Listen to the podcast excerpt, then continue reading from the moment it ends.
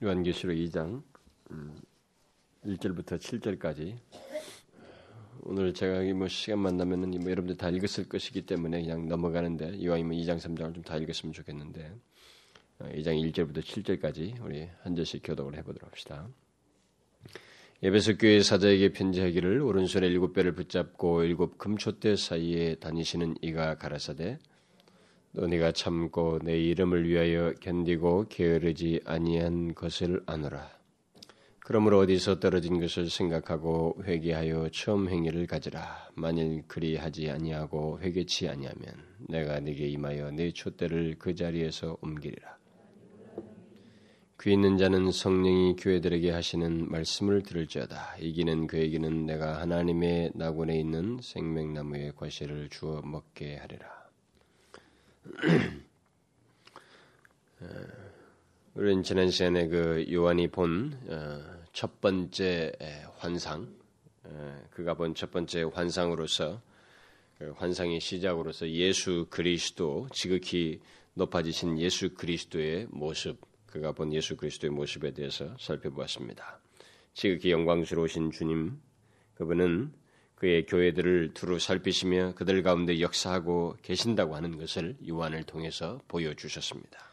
주님은 시련 가운데서 그리스도를 믿는 자들에게 가장 필요하고 중요한 것은 아, 우리들이 믿는 주님이 어떤 분이신지를 아는 것이다고 하는 의미에서 그 어떤 메시지에 앞서서 그 그 뒤에서 지금 우리가 오늘 이 장에서부터 보지만은 그 모든 뒤에서 나오는 어떤 메시지에 앞서서 먼저 주님 자신의 모습을 이렇게 보여주시는 일을 하셨다고 했습니다.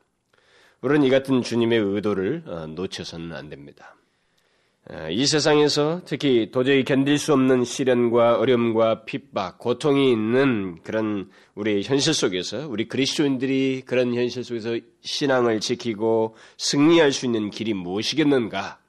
라고 했을 때 주님께서 내리시는 답은 하나님이 너가 믿는 하나님이 누구 어떤 분이신가? 다시 말하면 예수 그리스도 특별히 여기서 있어서 어, 그, 어, 특별하게 예수 그리스도가 어떤 분이신지를 이게 아는 것이다라고 하는 그런 어, 논제를 우리에게 여기서 말씀해 주시고 있다는 것입니다. 여러분들은 이것이 무엇을 말하는지를 잘 기억해야 됩니다.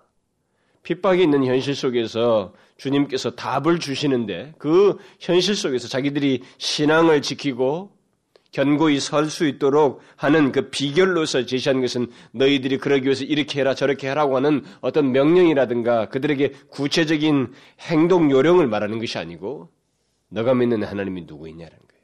그가 어떤 분이시냐. 그의 존재와 위험을 알게 하는 것. 그것이 바로 우리들이 정작 가장 실제적으로 이, 이 어려운 현실 속에서 우리들이 믿음을 지키고 그런 가운데서 어, 요동하지 않냐고 바르게 하나님의 백성다운 모습을 갖는 길이다라고 하는 것을 우리에게 말씀해 주시고 있다는 것입니다. 성경에 기록된 모든 믿음의 사람들을 보게 되면 그들이 다 그와 같은 논지를 따라서 주님께서 우리에게 의도하신 그런 의도를 따라서 그들이 자신들의 신앙을 지켰어요. 끝까지 변절하지 않냐. 많은 우리가 앞서서 성경에 기록된 믿음의 사람들이 그들 앞에 놓인 어떤 시련과 어려움과 고통의 순간들을 자신의 의지력으로만 버티지 않았습니다. 그렇지 않았어요. 우리는 그것을 잘 기억해야 됩니다. 주님은 바로 그런 면에서 자신이 어떤 분이신지를 보이심으로써 그들이 그것을 또 기억함으로 인해서 그들이 어려움을 통과하고 끝까지 변절하지 아니하고 여러분 다니엘 같은 경우도 보이지만은 하나님이 누구인지 분명히 아는 거야. 하나님이 그에게 하나님의 존재와 그 탁월하심에 대해서 알기 때문에 그분만이 참 신이신 걸 알았기 때문에 신상에 도달하지도 않았고 불 속에 집어넣는데도 개의치 않았던 거예요. 그게 답이었던 것입니다. 이것은 추상적인 문제가 아닙니다. 굉장히 실제적인 문제입니다. 그러므로 우리 주님이 어떤 분이신지를 우리가 내가 경험하는 현실 속에서 기억하는 것을 잊지 말아야 돼요. 그분을 바라보는 것을 잊지 말아야 됩니다. 우리들의 신앙의 빈틈은 다 바로 거기서부터 생겨나는 거예요. 우리가 믿는 하나님이 어떤 분이신지를 희미하게 알거나 그 하나님에 대해서 회의를 하거나 그 하나님에 대해서 모한 태도를 갖거나 그 하나님에 대해서 좀 성경이 말하는 대로 묘사된 대로 이 하나님을 믿지 아니할 때 우리의 신앙은 금이 가게 되고 요동하게 되고 그때 시련 가운데서 심한 통파를 만난 것처럼 어려움을 겪는 것입니다. 그래서 여기서도 요한계시록에서 이 중대한 영적 현실, 그 아주 힘든 고난이 있는 핍박이 심한 그 현실 속에서 그리고 모든 역사의 어떤 최종적인 답을 내리는 이 계시록에서 주님은 바로 똑같은 논지를 요약적으로 보여주고 있는 것입니다. 환상을 첫 번째 환상. 너희들이 지금 직면해 있는 예수의 환란 가운데서 있는 너희들에게 답은 바로 예수. 내가 누구인지를 아는 것이다. 라는 것을 보여주시는 거예요. 그, 그것이 환상의 첫 번째 내용이었습니다. 그래서 만일 어떤 사람이 시련으로 인해서 뭐 그 시련 뭐 사람과 환경 때문에 있는 시련이든 어떤 시련이든 그 시련 속에서 신앙이 흔들린다고 한다면 그는 자신이 믿는 주님이 어떤 분이신지를 분명히 알지 못하거나 아는 지식이 죽은 지식일 것이라는 것을 우리가 예상할 수가 있어요.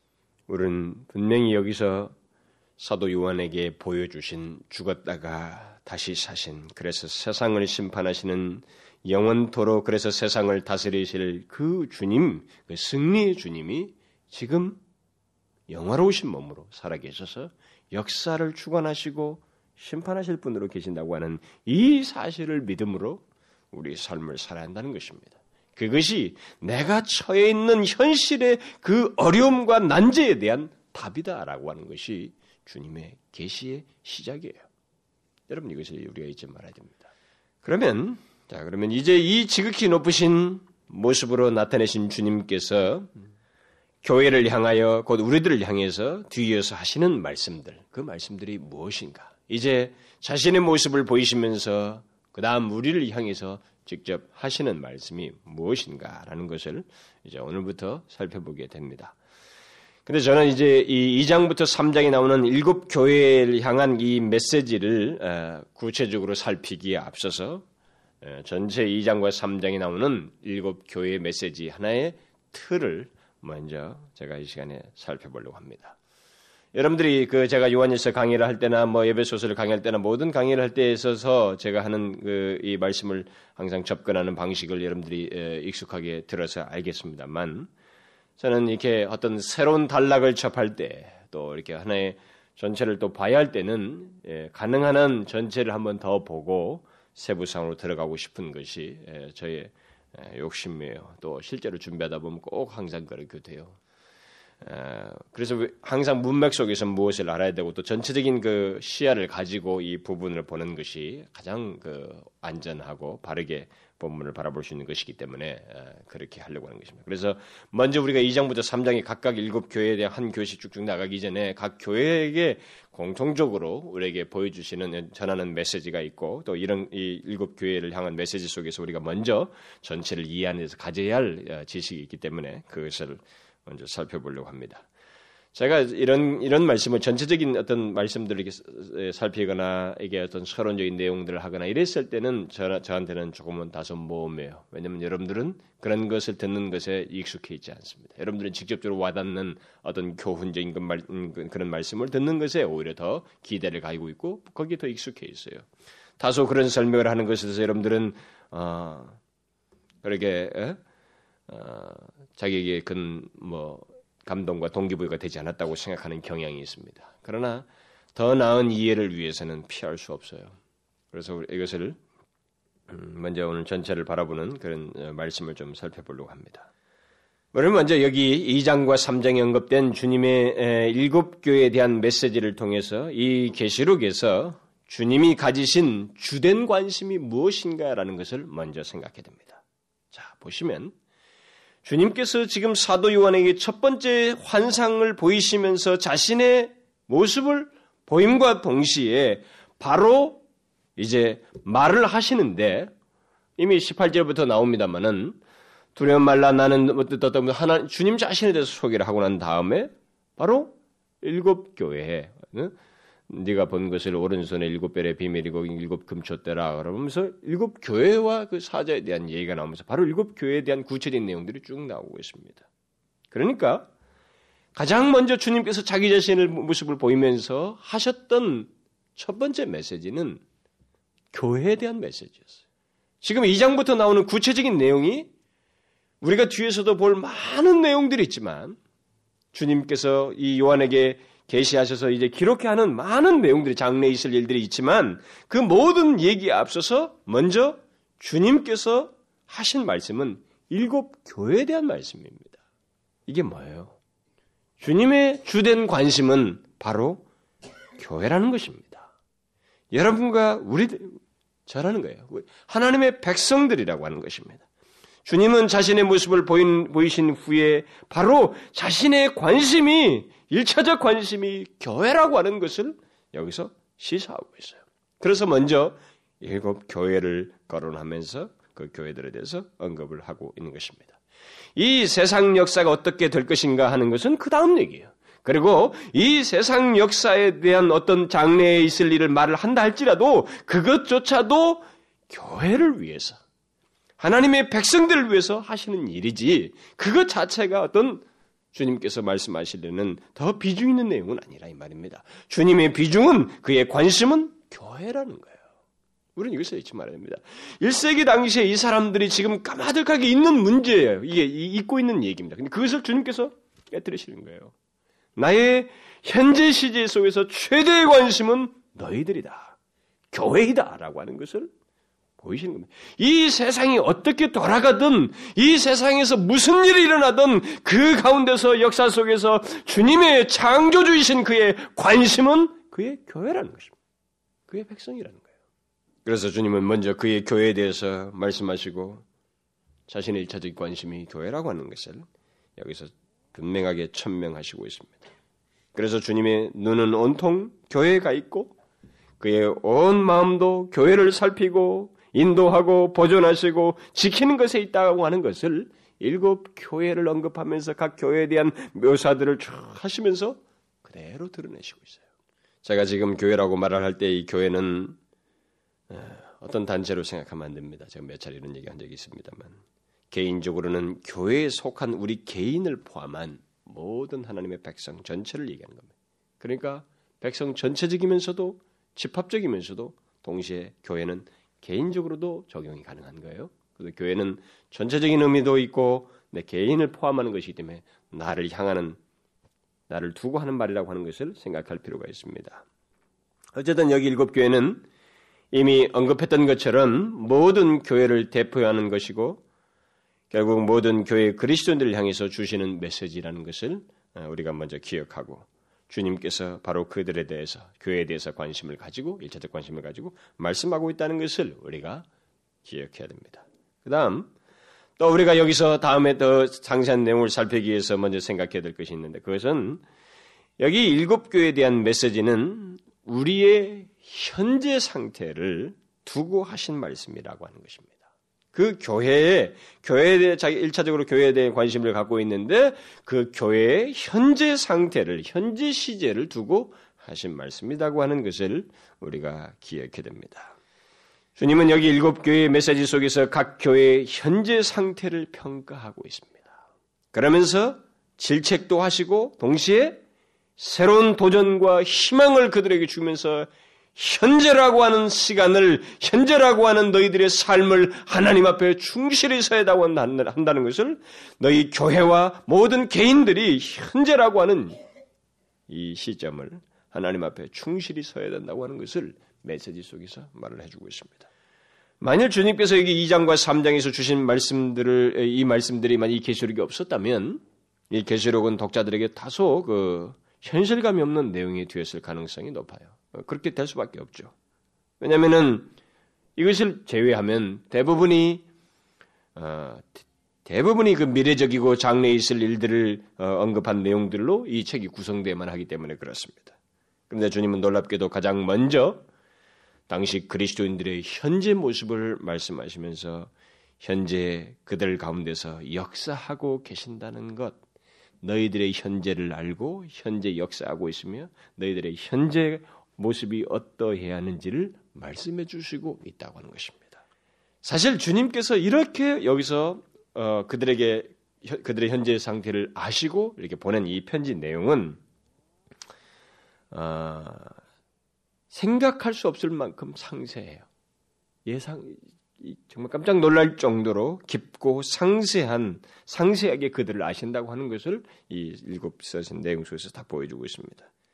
그러니까 주님은 여기서 고난이 심한 그런 현실 속에 있는 그 백성들이 너무 이 세상이 희한합니다. 로마의 이 압제가 강하고 세상 권세가 뭐 신은 존재하지 않는 것 같고 하나님은 없는 것 같고 오히려 세상 권세가 막강하고 저들은 마치 진짜 신으로 둔감해 있습니다.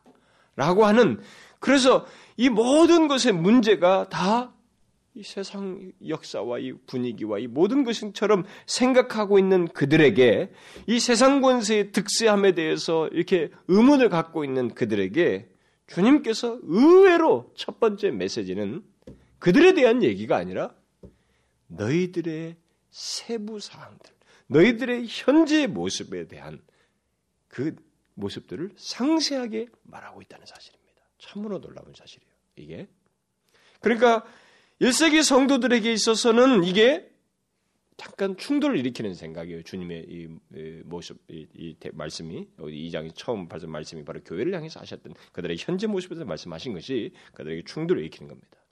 그들은 바꿀 생각했습니다. 문제가 지금 바뀌었다고 생각했어요. 세상 권세를 보고 생각했습니다. 자기 자신들의 이 문제에 대해서는 다소 이것은 2차적으로 돌려도 외부로부터 모든 문제가 파생되고 그것 때문에 우리가 조금 힘들다고 생각을 하는 경향이 있었는 것에 대해서 주님은 방, 밖에 대한 얘기를 교회 밖에 대한 얘기를 먼저 꺼내지 않습니다. 지금 이 사람들의 너희들의 현재 상태가 어떠한가를 먼저 말씀하시고 있어요. 이것은 굉장히 중요한 의미를 우리에게 시사하는 것입니다. 우리는 이 세상에서 교회는 하나님의 백성들은 이 세상이 어떻고 어떻고를 따라서 그것에 의해서 우리 자신들의 행동을 하는 그런 자들이 아니고 우리는 우리 스스로 이 세상에 대해서 충분히 어떠해야만 하는지에 대해서 이미 주께서 하신 말씀이 있고 계시가 있기 때문에 먼저 우리가 생각해야 될 것은 이 세상이 썩, 썩었던 무슨 큰 문제가 일어났던 우리들이 바른 모습을 가지는 주님이 말씀하신 것과 같은 하나님의 백성다운 모습, 교회다운 모습을 갖는 것이 중요하다는 것을 그것이 주님의 일차적인 관심이라는 것을 우리에게 여기서 말해주고 있는 것입니다. 무슨 말인지 알겠어요? 그것이 있음으로써 이 세상은 사는 것입니다. 그것이 있음으로써 교회가 이, 이, 교회가 이 세상을 향해서 이 세상이 소유할 수 없는 영향력을 교회를 통해서 나타내게 되고 세상은 빛을 보며 그들이 소위 삶을 생명을 얻게 되는 것입니다. 바로 이것을 우리가 여기서 염두에 둬야 됩니다. 주님은 그들의 그 현재 문제, 현재 상태에 대해서 그렇게 놀랍도록 상세하게 말씀하시면서 중요한 것은 너희들의 현재 모습이다. 너희들이 뭐 로마 황제가 어떻고 어떻고 밖을 보면서 이 모든 것이 뒤틀렸다고 밖으로 인해서 뒤틀린 것처럼 생각하는 게 아니라 중요한 것은 너희다. 근데 우리가 나중에 여러분들 다 읽어보셔서 알겠지만 어떻습니까? 문제가 얼마나 많습니까? 각 교회마다. 자기들은 지금 문제가 바뀌어 있는 것처럼 생각했는데 주님은 놀랍게도 각 교회들마다 이세벨의 교훈이 파급되어 있고 니골라당이 있고 그들 가운데 응? 타협적인 멍들어 있는 모습들을 교회답게 생명력을 많이 상실된 부분이 있다고 하는 것은 놀랍게도 다 들추내서 보이셨다고. 무엇이 중요한지를 딱 보여주신 겁니다. 우리는 이것을 잊지 말아야 돼요. 교회가 또 하나님의 백성이 백성다운 것이 우선 이 세상을 향해서 해야 할 일입니다.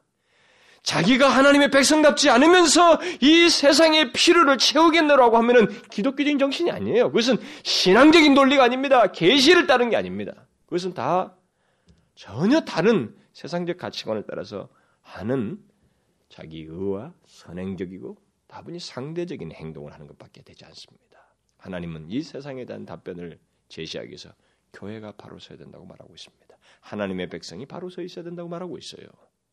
그런 논제를 일곱 교를 통해서 말씀하시고 있다는 것을 우리가 기억할 필요가 있습니다. 특히 주님은 각 교회마다 그 자신의 에, 이런 말씀을 하시는 가운데서 이제 자기 자신에 대해서 다른 모습을 이렇게, 에, 이렇게 말씀으로 표현을 하시면서 각 교회의 상태에 대한 에, 자신이 가지신 그 일종의 열심이 어떠한지를 어, 이 각 교회에 대한 메시지 속에서 말을 해주고 있습니다. 우리가 그것을 또한 동시에 생각해 볼 필요가 있어요.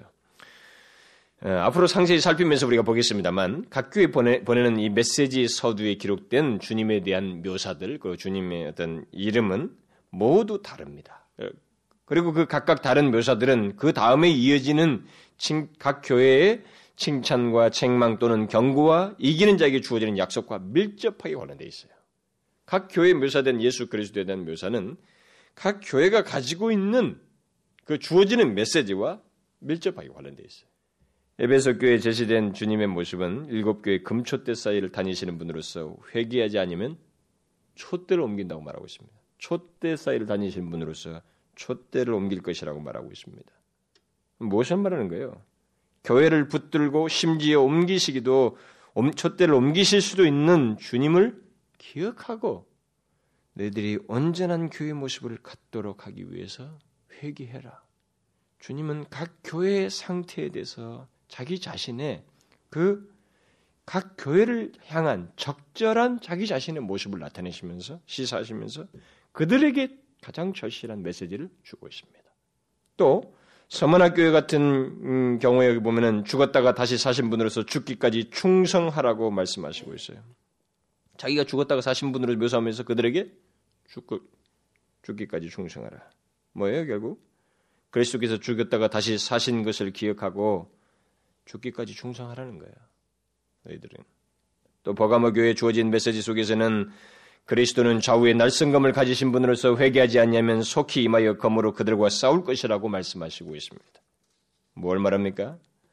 그래서 주께서 좌우의 날성검을 가지시고 회개하지 아니한 자들과 그 검으로 싸우실 것이다 라고 말씀하고 있어요. 그러니까 그것을 기억하고 회개하라는 것입니다. 또 두아디라 교회는 그 교회에 나타난 그리스도의 모습은 그 눈이 불꽃 같고 그 발이 빛난 주석 같으신 하나님의 아들로서 묘사됩니다. 그래서 사람의 뜻을 살피시고 이기는 자에게 만국을 다스리는 권세, 그 질그릇을, 질그릇을 깨뜨리는 것과 같이 하는 그 철장의 권세를 주실 것이다. 그러니까 그들에게 주, 지금 어떤 정장 그 권세를 주실 이에 그 위엄과 그 존재를 나타내시면서 그렇게 말씀하셔요. 그러면서 그런 주님을 기억하고 회개하여 끝까지 신앙을 지키는 일을 해야 한다라고 하는 메시지를 주고 있습니다. 또 빌라델피아 교회에 언급된 그리스도는 열면 아무도 닫을 수 없고 닫으면 아무도 열 수 없는 분으로서 빌라델피아 교회 앞에 능히 음? 닫을 자가 없는 그 열린 문을 두신 주님으로 묘사가 되고 있습니다. 결국 아무리 사단의 공격이 커도 이 세상의 핍박이 심해도 교회에 권세를 주시는 권세를 주시고 너희들의 이 교회의 존폐 문제를 주시는 이는 주님이시다고 하는 것을 믿고 너희들이 삶을 살라는 거예요. 살라는 것입니다. 그것을 메시지 주고 있어요. 또 라우디아 교회에 언급된 그리스도는 신실하고 진실한 증인으로서 이기는 자에게 에, 아버지의 보좌에 앉으신 것 같은 어?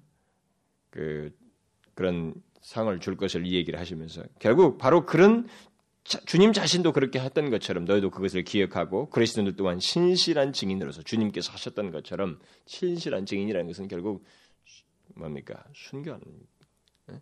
끝까지 견디는 예수 그리스도께서 죽기까지 자기 자신의 그 믿음을 지켰던 것 같은 그런 증인의 모습, 그런 증인의 모습으로 너희들이 이기는 자가 되어야 된다. 이게 말씀을 하고 있는 거예요. 이 같은 각각의 각 교회를 향해서 주님 자신이 다 지금 여기 묘사된 동일한 모든 메시지를 다 한꺼번에 담고도 묘사될 수 있는데도 물론 우리가 여기서는 전체가 다 우리에게 해당되는 내용이지만 특별히 각 교회를 향해서 자기 자신의 다른 모습들, 묘사들을 나타내시면서 또 그들에게 그 묘사에 따라서 적절한 내용들을 이렇게 말씀하신 것을 통해서 주님은 각 교회의 상태를 그냥 아시는 분이 아니라고 하는 것을 여기서 보여주는 거예요.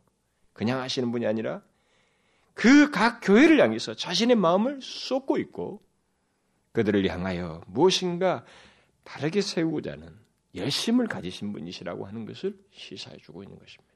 그래서 주님은 각 교회의 모든 것을 붙들고 계신 분으로서 교회를 위해 마음을 쏟고 역사하신 분이시라고 하는 것을 바로 이런 자신의 묘사를 통해서 분명하게 보여주고 있어요. 그러니까 우리가 이런 묘사를 통해서 이 전체 일곱 교회를 보면서 이런 묘사들이 그냥 터무니없이 주어지지 않은 것이라는 것을 먼저 이해하고 바라봐야 됩니다. 각 메시지들은 다 주님의 묘사와 다 연관되어 있어요. 또 우리가 여기서 먼저 생각해야 할 것은 주님의 이 모든 메시지가 가지고 있는 생생함입니다. 우리들에게 이 메시지가 주는 생생함은 좀 덜할 수 있어요. 우리들은 그냥 이 내용을 뭐 어, 에베소 교회, 선문학 교회 이렇게 해서 그냥 각 교회를 줄줄줄 연결시켜서 읽을 수도 있겠지만 이 메시지가 지금 전달될 때에 그 이 당시에 이 교회들 말이죠. 여기 언급된 이 교회들이 이 메시지를 받았을 때 이 메시지의 그 생생함은 이루 말할 수가 없었다는 것을 우리가 염두해 둬야 됩니다. 여러분 한번 상상을 해 보십시오. 당시 각 교회의 각 교회 성도들이 이 메시지를 받았을 때 어떤 마음으로 반응했겠는지를 한번 상상을 해보란 말이에요. 특히 먼저 교회에 보내기 전에 이 메시지를 받은 요한의 심정이 어땠을까 생각해 보세요. 왜냐하면은 요한은 한동안 예배석 교회 감독으로 있었던 사람입니다. 자기가 감독으로 있었던 그 교회를 향해서 주님께서 지금 뭐라고 말씀을 하시고 있어요. 이제 판단하시고 어떤 얘기를 하신다고. 여러분 이때 요한의 심정이 어떻겠어요? 대사도가 거기서 사역했던 그 교회, 심지어 바울이 2년 반 동안 거기서 말씀을 전하고 디모데까지 뒤에서 사역했던 그런 교회인데 그 교회를 향해서 주님께서 지금 정확하게 진단하시는 말씀을 하시고 있어요. 이 말씀을 들을 때 이 요한의 마음이 어떠, 어떠했겠어요? 요한은 분명히 자신이 감독으로 있었던 교회를 향한 주님의 판단을 들을 때 심장이 크게 뛰었을 거예요. 그, 당연히 그렇게 됐을 거예요. 바로 여기에 기록된 메시지는 당시에 현장감 있는 현재 자기들의 모습에 대해서 너무나도 정확하게 주님께서 현재 말씀하시고 있는 그런 생생한 메시지라는 것입니다. 현재의 모습에 대해서 현재 말씀하고 있는 아주 생생한 말씀이라는 것. 우리는 이것을 알아야 됩니다. 그냥 간단하게 듣는 그런 내용이 아니, 이야기가 아니었습니다. 그 이론적인 게 아니었어요. 주님께서 인격적으로 그들의 현재 시족의 시제 현재 시제 속에서 직접 마치 말씀이라도 하신 것처럼 모든 걸 같이 계셨다가 말씀하시는 것처럼 아주 생생한 메시지였습니다. 우리는 바로 그런 것을 기억하고 여기 메시지들 대할 때 그런 생생함을 좀 염두에 두고 우리도 우리의 현지 시제의 메시지라고 하는 것, 이 메시지가 네, 그것을 우리들도 기억하고 그런 그런 음, 그 맥락에서 말씀을 우리가 받고 또 적용하도록 해야 됩니다. 그래서 저는 주께서 현재 우리 교회를 진단하시는 말씀으로서 이 말씀들을 받고 싶고 살피고 싶어요.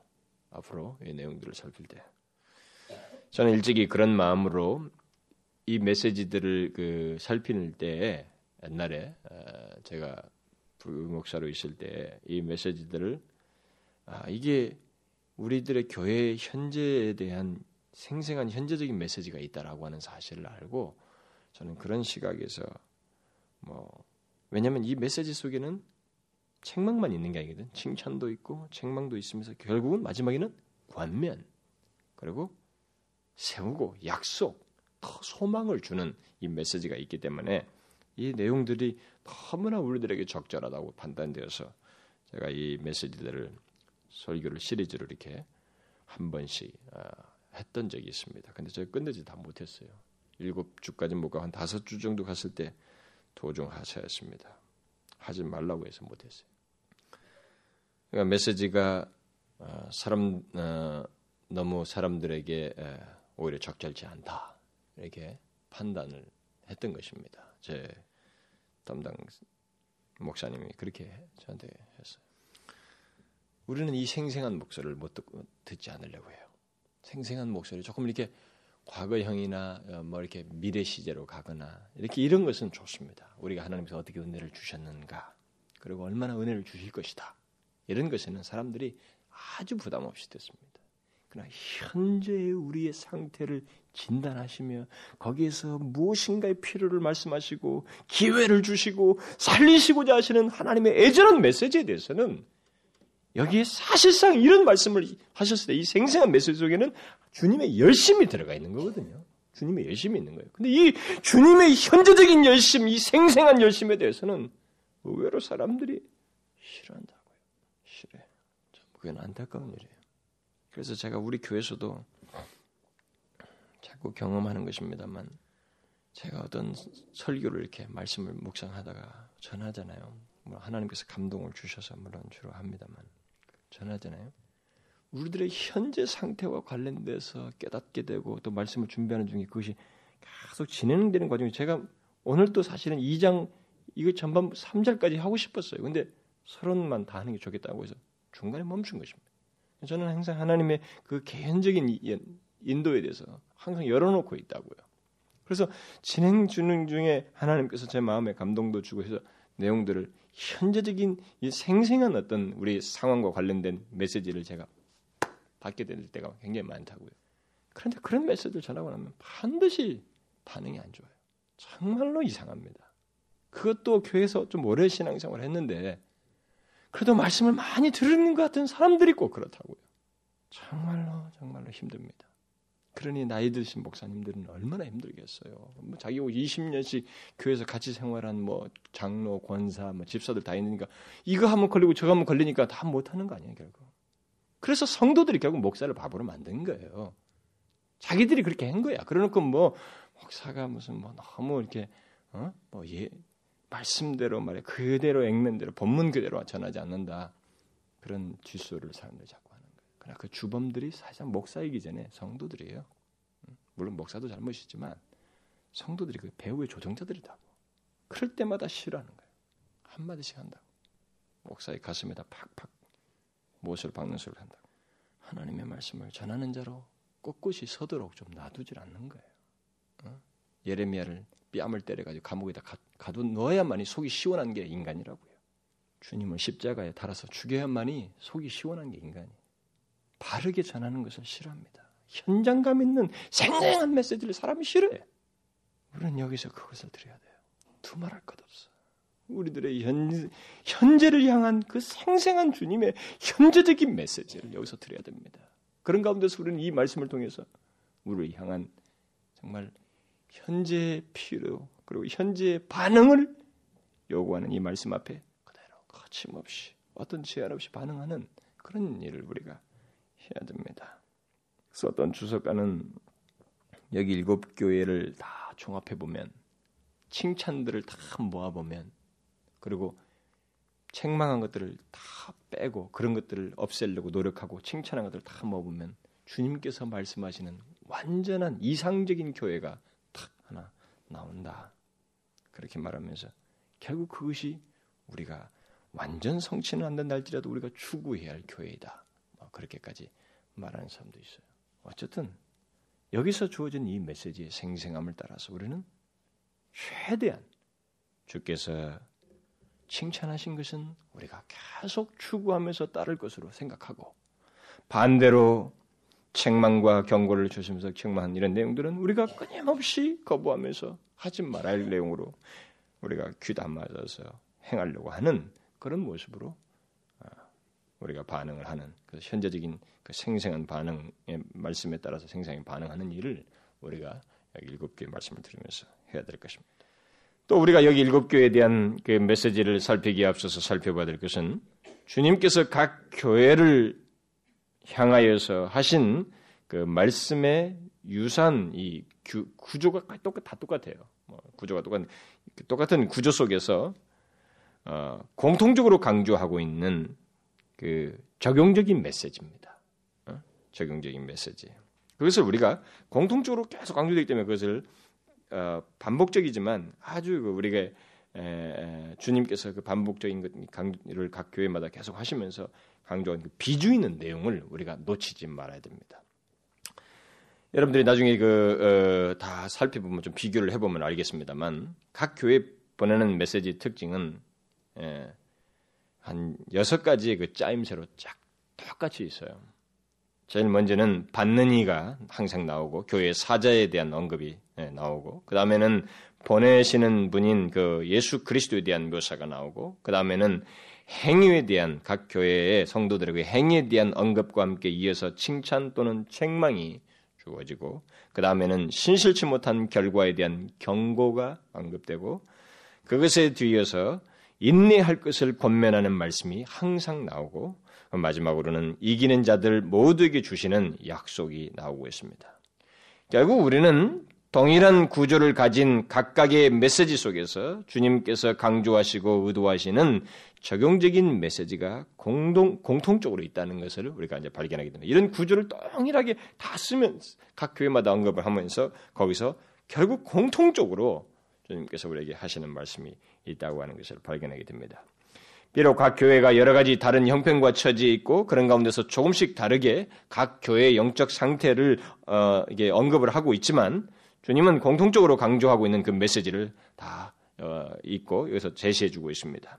그래서 우리가 일곱 교회에 에, 주신 그 메시지의 상세한 내용을 살피기 앞서서 그 우리가 적용해야 되는 공통적으로 어, 강조하는 이 메시지를 여기서 좀 먼저 어, 살피고 넘어갈 필요가 있어요. 제일 먼저 주님은 자신이 그 각 교회들을 붙들고 있으며 그 모든 교회를 붙들고 있는 자신은 부활하셔서 지극히 높으신 그분으로서 바로 너희들의 구세주요. 너희들의 주라고 하는 것. 교회, 바로 너희들을 위한 분이시라고 하는 것을 시사하면서 너희들을 위해 이미 상을 확보해 두신 자라고 하는 것. 자기가 바로 너희들을 위해 내가 있으며 너희들을 위해 상을 확보한 자로서 있다고 하는 사실을 모든 교회에 대한 메시지 속에서 말을 해주고 있어 강조해주고 있습니다. 주님은 자신의 확고한 일치를 말씀하시면서 그들을 잘 알고 붙들고 계시며 그들에게 줄 상을 가지고 계신 분이라고 하는 것을 계속 말하고 있습니다. 우리는 여기 묘사된 주님의 각 교회를 향해 어, 주님이 묘사된 그 어, 주님이 어, 각 교회를 향해서 마치 군림하시고 마치 그들의 잘못을 밝히셔서 심판하신 분인 것처럼 이 일곱 교회에 대한 나타나는 주님의 주님을 이해해서는 안 됩니다. 여기에 묘사된 주님은 각 교회 성도들을 바르게 인도하고 깨워서 견고한 믿음을 가지고 인내하며 마침내 자기가 그들을 위해서 준비한 상을 주시고자 하시는 그런 분이시라고 하는 것을 여기서 우리가 놓치지 말아야 돼요. 계속 그것을 강조하고 있습니다. 서서 주님께서 각 교회들에게 하신 여러 가지 책망과 경고의 메시지조차도 주님은 사랑하여서 그들을 잃지 않으려고 또 그들을 붙들어서 마침내 상을 주시기 위해서 하시고 있는 내용들이지 그게 전부가 아니에요. 그것을 우리가 여기서 놓치지 말아야 됩니다. 제가 상이라고 말하는 것은 각 교회 메시지 끝부분에 언급된 그 약속의 말씀들 속에 언급된 내용들을 지금 말을 하는 것입니다. 주님은 그런 모든 약속들을 이기는 자들에게 주시기 위해서 확보하고 계시다라고 하는 것을 강조해주고 있습니다. 뭐 참 놀라워요. 제가 이미 한번 다 읽어줬었기 때문에 오늘은 생략하려고 합니다. 또 주님은 바로 어, 그런 상을 근데 여기서 또 이제 공통적으로 강조하는 것은 바로 그런 상을 그냥 주시겠다고 말씀하시지 아니하고 이기는 자에게 주시겠다라고 말씀하고 있다는 것입니다. 우리가 그것을 동시에 이 메시지를 살피면서 공통적으로 나오는 이 메시지를 우리가 항상 염두에 둘 필요가 있습니다. 그러니까 이것을 메시지 하나의 큰 틀로서 어, 기억해야 됩니다. 우리의 주님, 우리를 위해서 상을 준비하신 주님. 그런데 그 상을 이기는 자에게 주시겠다고 하는 것을 우리가 동시에 생각을 해야 된다는 것입니다. 주님께서 여기 이기는 자에게 주시겠다고 하는 이런 말씀은 인간이 열심히 수고하고 노력하면 우리의 공로로 어, 뭐 상을 주겠다 뭐 그런 논지는 아닙니다. 오히려 그런 말을 한, 하는 것은 음, 주님의 그 참된 백성이 어떤 자인지를 시사하는 거예요. 우리에게 말해주는 것입니다. 그리고 주님과 그의 백성 사이의 관계가 아, 자기 백성을 위해서 인, 기다렸다가 상을 주시고 싶어 하시는 주님. 그리고 그 주님을 믿는 자가 그 자기 자기가 믿는 그 주님 때문에 끝까지 그냥 태만하거나 이게 낮아빠지지 않고 성실하려고 하고 그 이기는 그러니까 끝까지 믿음으로 인내하는 그런 관계라고 하는 것을 여기서 밝혀주고 있는 것입니다. 단순히 너희들 노력하면 받을 것이다. 그래서 이 실제로 이 구절을 가지고 무슨 그렇게 해석하는 그룹들이 있어요. 다 여기 나오는 이런 바라 영생이야 뭐 나구한 생명나 뭐 이런 것은 다 어떻게 얻냐? 열심히 열심히 투쟁적으로 살면 다 얻는 것이다. 그렇게 생각해요. 그것은 근거가 분명치 않을 때는 틀린 말입니다. 그건 벌써 보편적으로 다 틀린 말이에요. 주님은 지금 여기서 그 어, 자신을 믿는 믿음으로 끝까지 그 이기는 모습을 가지고 있는 그의 백성과 상 주시는 자기 자신과의 관계를 지금 얘기하고 있습니다. 그래서 결국 하나님의 백성들은 모두 이기는 자의 모습을 가지고 있다는 거예요. 하나님의 백성들은 주님께서 모든 것을 이겼으니까 우리는 이 세상에서 대충 살아도 된다. 그냥 영적 싸움 같은 것은 우리에게 없다라고 하면서 나자빠지는 게 아니라 이기는 자, 다시 말하면 주님을 믿되 그 믿음을 끝까지 견지하는 많은 그 시련을 겪어, 겪더라도 그 가운데서 끝까지 견지하는 그런 사람이라고 하는 것을 말해주는 것입니다. 이런 것들을 우리 현실적으로 옮겨놓고 보면은 결국 그리스도인들은 복음을 따라서 살되 하나님께서 계시해 주신 것과 상반되는 가치와 사고들을 저항하면서 거기에 반대되는 어떤 시련과 유혹이 있다 할지라도 그것을 끝까지 거부하면서 그것과 싸움하면서 일종의 투쟁을 하면서 끝까지 나아간다는 거예요. 그게 이기는 자요, 그리스도인이요, 상받는 자, 이 상받는 자라는 것입니다. 주님과의 바른 관계를 가지고 있는 사람이라는 것입니다. 이것을 모든 교회 메시지 속에서 주님은 강조하고 있습니다. 그런데 이런 이김은 이미 예수 그리스도께서 이 세상에 계실 때 나타내 보이셨던 것입니다. 자기가 모범으로 보이셨어요. 그래서 그리스도인들은 모두 그런 식으로 이겨야 된다는 것을 주님은 답을 주었어요.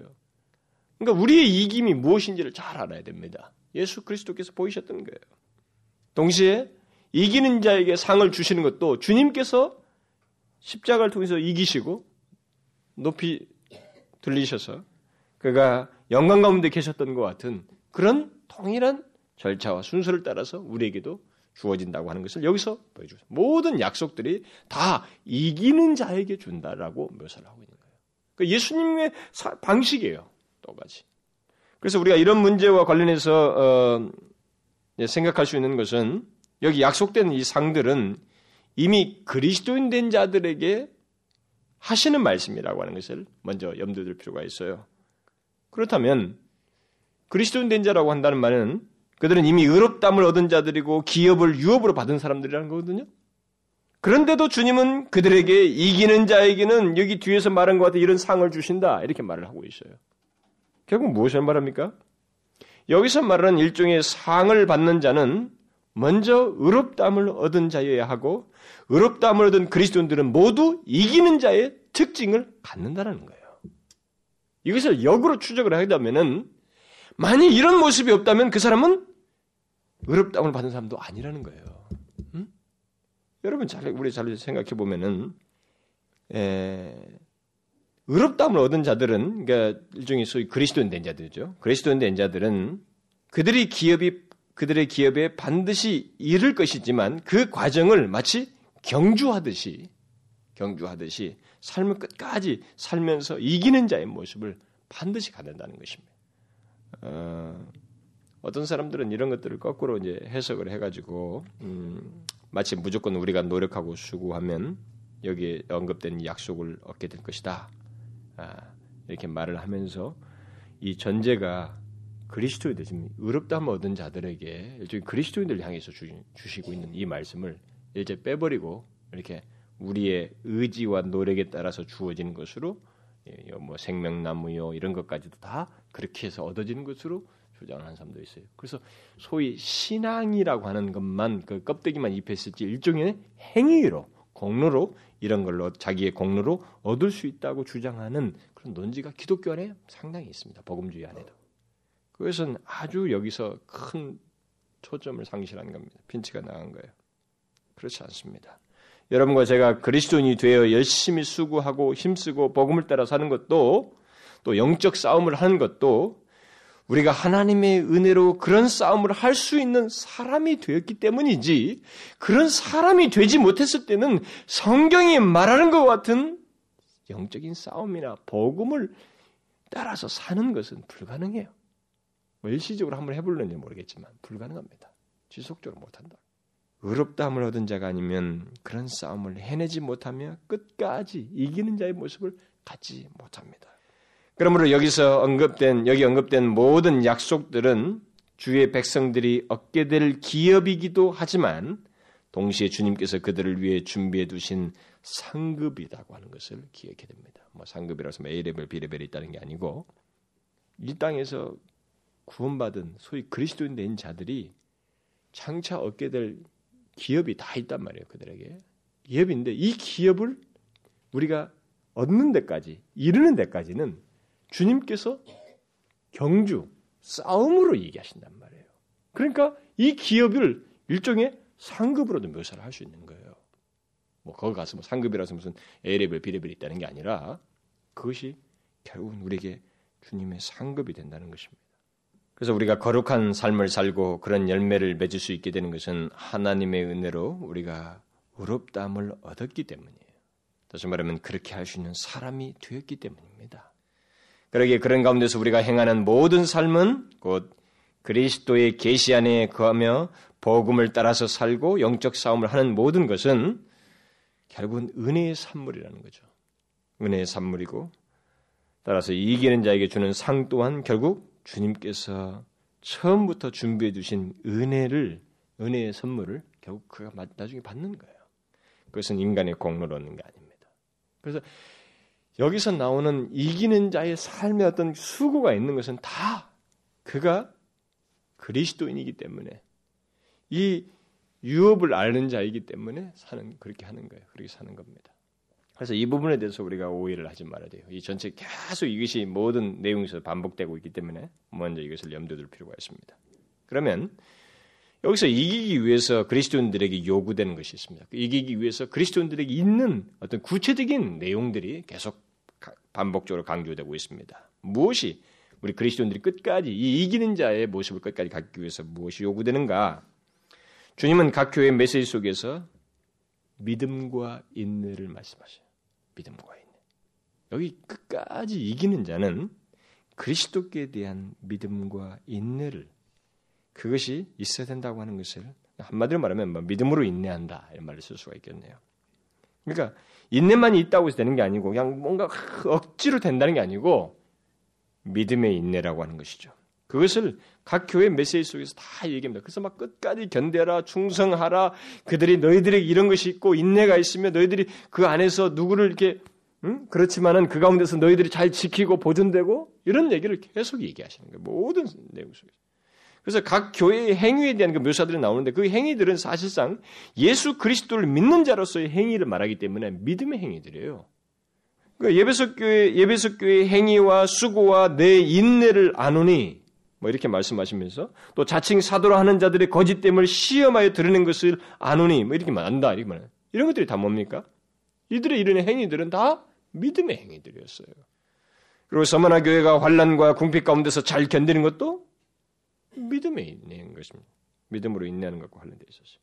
버가마 교회가 사단의 위가 있는 곳에서 살고 있었지만은 사단의 강력한 역사가 있는 그런 곳이었지만은 그런 거기서도 그들은 믿음으로 살았단 말이에요. 자기들 지켰다고요. 그러니까 이기는 자의 특성은 바로 그거예요. 그들에게 삶에서 그들의 현재적인 삶 속에서 믿음과 인내가 있다는 것입니다. 믿음으로 인내한다는 거예요. 또 두아디라 교회가 사업과 사랑과 믿음과 섬김과 인내가 있었다라고 그래요. 그들이 그런 모든 사업 이런 하는 것이 다 믿음의 행동들인데 거기에 인내를 가지고 하는 게 있었단 말이에요. 또 사대교회 라우디게 보면은 그들에게 회개할 것을 촉구하고 있거든. 회개할 것을 좀 촉구하고 있다는 것은 결국 그들의 믿음의 행위가 있었는데 그것이 지금 죽은 듯해서 그걸 촉구시키는 거예요. 또 빌라델비아 교회나 빌라델비아 교회가 그 적은 능력을 가지고도 주님의 말씀을 지키면서 그의 이름을 배반치 않은 것은 다 믿음의 행위입니다. 인내를 믿음으로 인내했기 때문에 되는 거예요. 이처럼 믿음의 행위를 인내 가운데서 행하면서 끝까지 견뎌 이기는 것을 그 교회 성도들에게 반복적으로 강조해주고 있어요. 그 주님께서 이것을 강조하시는 것은 어, 그리스도께서 다시 오시기 전까지는 이것이 없이는 안 되기 때문에 그랬습니다. 그리스도인은 피할 수 없이 그리스도께서 다시 오시기 전까지 이 세상 가운데서 크게 역사하는 사단의 대적에 타겟이 되기 때문에 사단이 역사하고 있기 때문에 보세요. 1세기 당시에 그리스도인들만 타겟이 됐잖아요. 그들을 계속. 이것 때문에 그리스도께서 오시기 전까지는 피할 수 없어요. 그래서 그 가운데서 우리가 알아야 될 것이 바로 그거예요. 그 가운데서 이기기 위해서는 우리에게 예수 그리스도께 대한 믿음 가지고 인내하는 것입니다. 이것은 우리에게도 현재도 동일합니다. 결국 우리 그리스도인들이 이긴 자의 삶을 살기 위해서는 현재도 이 똑같은 태도를 가져야 된다는 거죠. 이것은 변함없는 진리예요. 모든 세대를 망라해서 변함없는 진리인 것입니다. 그래서 핍박이 심한 때일수록 이것은 더더욱 절실한 것입니다. 핍박이 심할 때 사람들이 믿음이 있는 것 같다가 어디서 다 넘어져요? 끝까지 인내하지 못하는 거예요. 다 거기서 넘어지잖아요. 바로 이런 맥락에서 우리 자신들도 현재의 삶을 이기는 자, 어? 바로 그리스도인으로서 이기는 자의 그 모습을 갖기 위해서 우리에게 현재의 내가 이 믿음, 믿음으로 인내하는 모습이 있는지를 살피는 것이 우리의 현재를 살피는 데 가장 중요한 또 하나의 어떤 시금석이 되는 내용이 되는 것입니다. 이것은 예수 그리스도도 그러하셨거든요. 예수 그리스도도 하나님 아버지께서 하라고 하신 것을 행하면서 하나님 아버지를 믿는 거예요. 그 마지막 십자가에서 운명하실 때까지도 아버지와 내 영혼을 아버지께 부탁합니다. 사망을 맛보시는 자리에서 그도 하나님 아버지께 대한 믿음을 가지고 끝까지 인내하신 믿음으로 그 후에야 승리와 영광을 취하시게 됐던 것입니다. 결국 주님은 여기 일곱 교회에 대한 메시지 속에서 바로 자기 자신의 그런 삶의 방식을 우리에게 동일하게 요구하고 있는 거예요. 이 세상을 살아가는 주의 백성들에게. 그게 바로 이기는 자이고 그게 그리스도인의 삶이라고 하는 것을 말해주고 있는 것입니다. 동시에 그런 내용을 이미 주님께서도 뭐 삶으로 보이셨지만은 히브리서 기자가 요약적으로 잘 말해 줬잖아요. 히브리서 기자가 1세기 성도들 향해서 한 말이 있지 않습니까? 이러므로 우리에게 구름같이 둘러싼 허단 증인들이 있으니 모든 무거운 것과 얽매기 쉬운 죄를 벗어버리고 인내로서 우리 앞에 당한 경주를 경주하며 믿음의 주요 또 온전케 하시는 이인 예수를 바라보자. 저는 그 앞에 있는 즐거움을 위하여 십자가를 참으사 부끄러움을 개의치 아니하시더니 하나님보다 하나님 보좌 우편에 앉으셨느니라. 여기서 무엇이라고 말하고 있습니다. 이 히브리서 기자가 주님께서 십자가를 참으셨던 것처럼 그리고 후에는 하나님 보좌 우편에 앉으셨던 것 같이 어, 그, 런것 같은 일이 우리에게 있기 위해서는 우리도 인내로서 우리 앞에 있는 그 경주를 똑같이 경주해야 된다. 히브리서 기자가 바로 똑같은 그 어, 예수님의 삶을 이렇게 요약적으로 우리에게 말을 해주고 있는 것입니다. 우리는 여기 일곱 개의 메시지를 통해서 이 같은 메시지의 골격을 먼저 이해하고 주님께서 우리에게 핵심적으로 현재 우리 삶에 요구하는 메시지가 결국 골격이 무엇인지를 알고 그것을 적용을 해야 됩니다. 반복적으로 강조하셔요. 이 계시록에서 가장 중요한 주님의 표현법이 있다면 문학적인 표현법이 있다면 반복법이에요. 끝없이 반복입니다. 구조를 계속 반복해 가면서 뭐 7, 7재앙 뭐 이급 나파 이것도 다 계속 반복이에요. 그래서 우리는 부활하신 주님 지극히 높아지신 그분, 지금 모든 것을 세상 권세를 주신 그분이 바로 우리의 주님이시다고 하는 것, 우리의 구세주시라고 하는 것을 기억하고 그가 우리를 위해서 상을 준비해 두시고 계시다고 하는 걸 기억하고 그가 우리를 아시고 모든 것을 살피시며 붙드신다는 것을 기억하고 그분에 대한 믿음을 가지고 우리가 믿음 믿음의 경주를 하되 인내를 가지고 경주를 해야 된다는 것입니다. 결국 그렇게 끝까지 주님의 그 이런 그 우리가 믿는 주님에 대한 이해를 가지고 믿음을 가지고 끝까지 경주하게 될 때 그 사람이 바로 여기서 말한 이기는 자요 상 받는 그런 사람이라고 하는 것입니다. 여러분과 제가 이런 부분에서 이제 현재의 시제 속에 현재 시제에 이제 적용할 반복적인 메시지는 이제 바로 이거예요. 뭐, 뭐 제가 매번 그 각 교회에 대한 메시지 말할 때마다 언급을 하겠습니다만 어떤 고난이든 나의 나의 경우가 얼마나 특별하든 간에 각 사람마다 경우가 다 다를 수 있어요. 그리고 다 특별할 수 있겠습니다만 어떤 경우이든 당신이 그리스도인인가 예수를 믿는 자인가 주님의 그 놀라우신 십자가의 공로로 말미암아 의롭담을 얻은 자인가 그렇다면 당신의 삶에 있어서 뚜렷한 칼라가 하나 있는데 그것은 뭐냐면 예수를 바라보며 믿음으로 인내한다는 거예요. 그래서 그가 갔던 길을 동일하게 가면서 그 일종의 또 동일한 원, 원리죠. 그 길을 감으로 인해서 결국 그리스도께서 주시고자 하는 각 교회마다 끝부분에 말하는 이 모든 약속, 이 상을 얻게 된다는 것입니다. 주께서 준비하신 그 상을 우리가 결국 실감나게 경험하게 된다는 것입니다. 이것이 요한계시록의 각 일곱 교회 통해서 반복적으로 말해줘요. 여러분 우리는 이것을 기억해야 됩니다. 변함없는 진리입니다. 현재적인. 그래서 여러분과 제가 만약 믿음으로 인내하는 것에 대해서 두드러지지 않으면 그 사람에게 있어서는 큰 구멍이 나는 거예요. 그런데 잘 보십시다. 제가 어젯밤에도 이렇게 잠을 자려고 누워 있다가 자꾸 말씀을 생각하다가 이렇게 누워 있는데 아, 제 자신에게도 이제 그런 것이 자꾸 밀려옵니다만은 갈수록 저는 갈수록 주님의 말씀이 너무 사실적으로 와닿는 게 믿음을 벌 수 없는 세대가 오고 있다라는 생각이 들어요.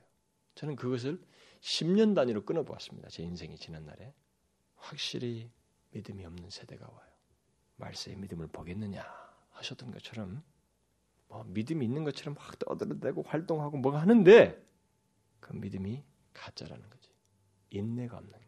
끝까지 견지하는 것이 없어요. 자기가 믿는 주님이 얼마 어떤 분이신지를 바르게 이해하고 생기 넘치게 너무나 분명하시니까 너무나 확고하신 분이시니까 그분밖에는 이 세상을 쥐 흔들 분위기가 없기 때문에 그에 대한 믿음을 가지고 인내하는 거예요. 끝까지. 그런데 바로 이런 믿음, 이런 믿음이 점점 점점 없어져요. 우리들의 특징으로 존재하지 않습니다. 그리스도인 개인 개인에 가지고 있는 그 믿음이 그렇지가 못해요. 제가 짧은 경험이지만 이 사역을 하면서 하나님께서 저에게 여러 차례 깨닫게 해준데도 내가 그렇게 바보 같은지 모르겠어요. 내가 그러니까 인간인 거죠. 제가 가끔 이런 실수를 합니다. 교회 안에서 이렇게 사역하다가 어떤 성도가 막 좋아져요. 영적으로 막 좋아져요. 그리고 너무 좋고 어, 내가 볼 때 참 두드러지고 그래서 성숙한 것 같고 그래서 이제 영향력도 조금 커지는 것 같고 좀 이게 잘 되는 것 같아. 그러니까 내가 그 사람을 은근히 기대는 거예요. 좋아하는 좋아하면서 일종의 신뢰를 하는데 이 신뢰가 기대를 하는 거예요. 저런 사람이 있으면 될 것이다. 우리 교회가 도움이 되고 성도들이 유익이 될 것이다. 힘이 될 것이다. 그리고 저런 사람이 좀 더 많아지면은 우리 교회는 더 견고한 교회가 될 것이다라고 하는 이 어리석은 생각을 내가 수시로 해요. 그것을 하나님께서 내가 몇 차례 깨뜨려 주셨거든요, 저한테. 그런 생각을 하자마자 그 사람들은 다 넘어지더라고요. 제가 볼 때. 그것을 그렇게 실수를 했음에도 불구하고 또다시 새로운 사람이 등장해서 그렇게 되면 저는 신뢰를 자꾸 하는 거예요. 그런 사람이 있으면 될 것이라고 하는. 그런데 놀랍게도 그런 사람들이 인내하지 못해요. 내가 잘못 생각하는 거예요. 믿음이 진실하지 못해. 그 믿음이라고 하는 것이 활동이지 주께 대한 온전한 믿음. 그래서 끝까지 인내하고 견지하는 그런 모습이 아니라고 하는 것을 몇 번 확인시켜줘요 하나님이 나한테. 그래서 제가 하나님 아, 정말로 제가 잘못했습니다. 다시는 또 그러지 않아야지. 그런 기도를 제가 몇 차례 했습니다. 저는 호주에서도 했고 여기 와서도 했어요. 여러분 이 세상이 갈수록 참된 믿음, 그 믿음의 모습을 보기 힘들어져요. 그래서 우리는 사람을 믿을 수가 없어요.